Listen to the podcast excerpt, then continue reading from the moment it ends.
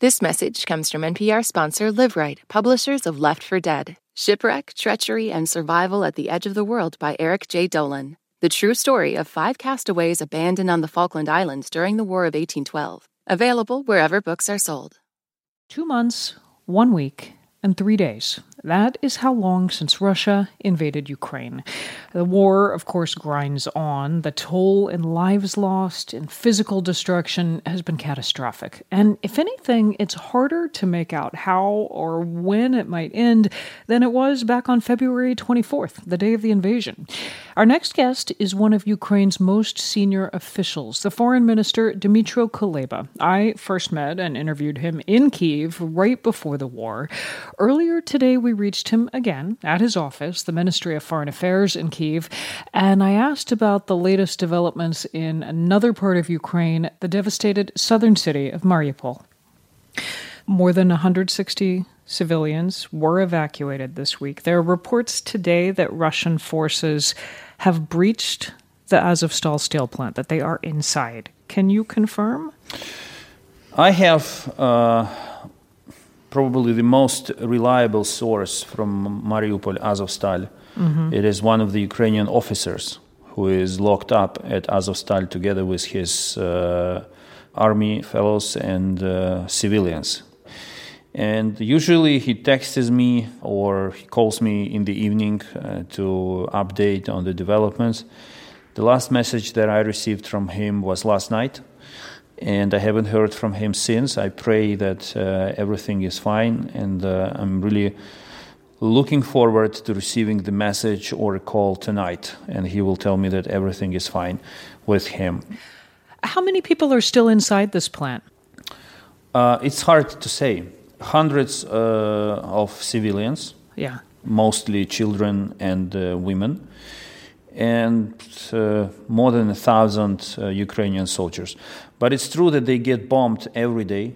It's true that wounded soldiers uh, die because of the lack of proper treatment and because of the new bombings. Yeah. And they die after uh, under the roof of the destroyed shelter. So it's it's a tragedy when you escape death once, but it reaches you uh, from second attempt. I mean, this this plant is it's the last holdouts. It's you said more than a, uh, yes. something like a thousand yes. uh, soldiers and then hundreds of civilians. Russia says it has captured the city of Mariupol. Has it? Mm, no, no. Until until Azovstal holds, Mariupol holds. Mariupol is in Ukrainian hands. You're saying? Yes, absolutely, absolutely. As long as we continue resistance, it means that Russia has not captured the city, whatever their propagandists uh, tell us, uh, tell everyone. But the problem is that Russia ruthlessly attacks Azovstal, trying to kill everyone who is there, destroy it, and present uh, Mariupol as their huge success before 9th of May the the 9th of May, the, the Victory Day celebrations that Russia yeah. is gearing up for. Um, let me turn to the battle for the East. Um, Pentagon officials here in Washington say they do see Russia making progress, um, but they say it's minimal. Um, that the Russian offensive thus far is anemic, is plotting. That's their words. Do you agree with that assessment? And and how long can Ukrainian forces put up that kind of resistance? Okay, I want you to understand uh, the nature of the battle for Donbass. It looks this way. There is a line that Ukrainian army holds. Trenches, defensive positions. Russia throws on, this, uh, on these lines artillery fire, attacks from the air, and shells. Then, once they believe that uh, they killed everyone and they can advance, they send tanks with infantry to take over our positions. Uh, to their surprise, almost killed Ukrainian soldiers dig out from the trenches and start shooting back, and we throw them back because the morale of Russian army is very low. They're not ready to fight, and to the contrary, our soldiers are ready to uh, defend, to stand by every inch of our land until death. I do need to ask about uh, unexplained fires, explosions, at strategic locations in Russia. Russia's biggest chemical plant just burned down uh, for reasons not known. Is Ukraine attacking inside Russia?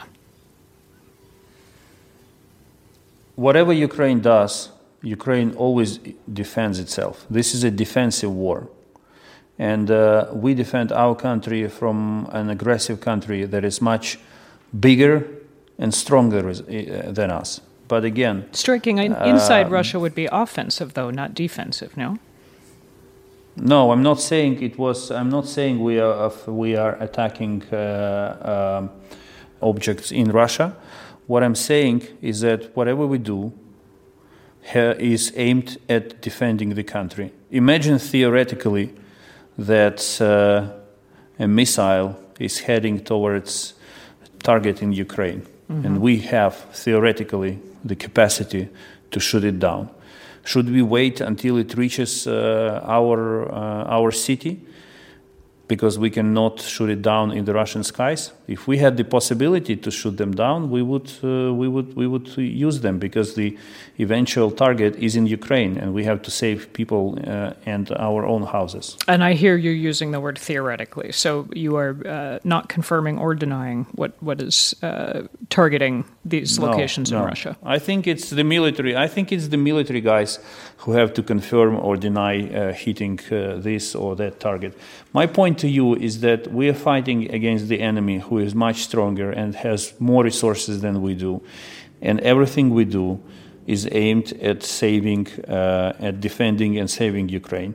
We have no aggressive plans towards Russia. We have no intention to invade Russia. We have no intention to uh, cross the border between our countries. Everything we do is aimed at one thing to defend our country and our right to exist.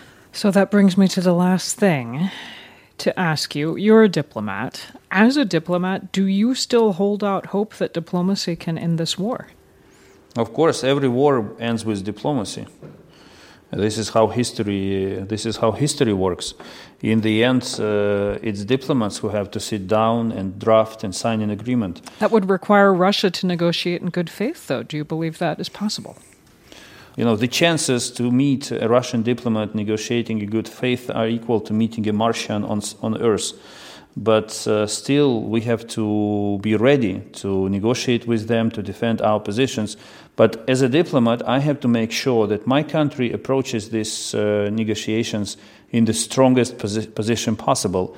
And the strength of our position will depend on the level of, and quality of sanctions imposed against Russia on the amount and quality of weapons supplied to Ukraine, on the level of isolation of Russia in the world, and on the ability of Ukrainian army to push Russian army back. If we, I can do the three, the three first things to help our army to do the force. And as a diplomat, I'm focused on this. I'm ready to negotiate, but I want my country to be very strong in those negotiations. Dmytro Kuleba, he is the foreign minister of Ukraine. He joined us from the capital, Kiev. Foreign minister, thank you. Great to speak with you. Thank you.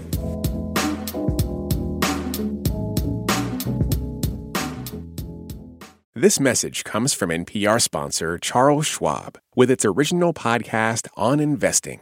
Each week, hosts Liz Ann Sonders, Schwab's chief investment strategist, and Kathy Jones, Schwab's chief fixed income strategist, along with their guests, analyze economic developments and bring context to conversations around stocks, fixed income, the economy, and more. Download the latest episode and subscribe at schwab.com slash on investing or wherever you get your podcasts.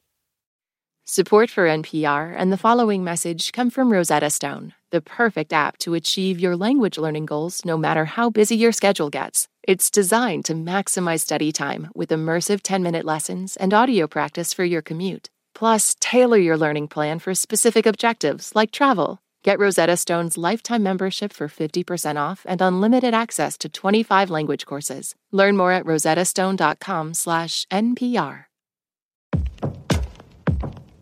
This is my voice. It can tell you a lot about me, and I'm not changing it for anyone. In NPR's Black Stories, Black Truths, you'll find a collection of NPR episodes centered on Black experiences. Search NPR Black Stories, Black Truths wherever you get your podcasts.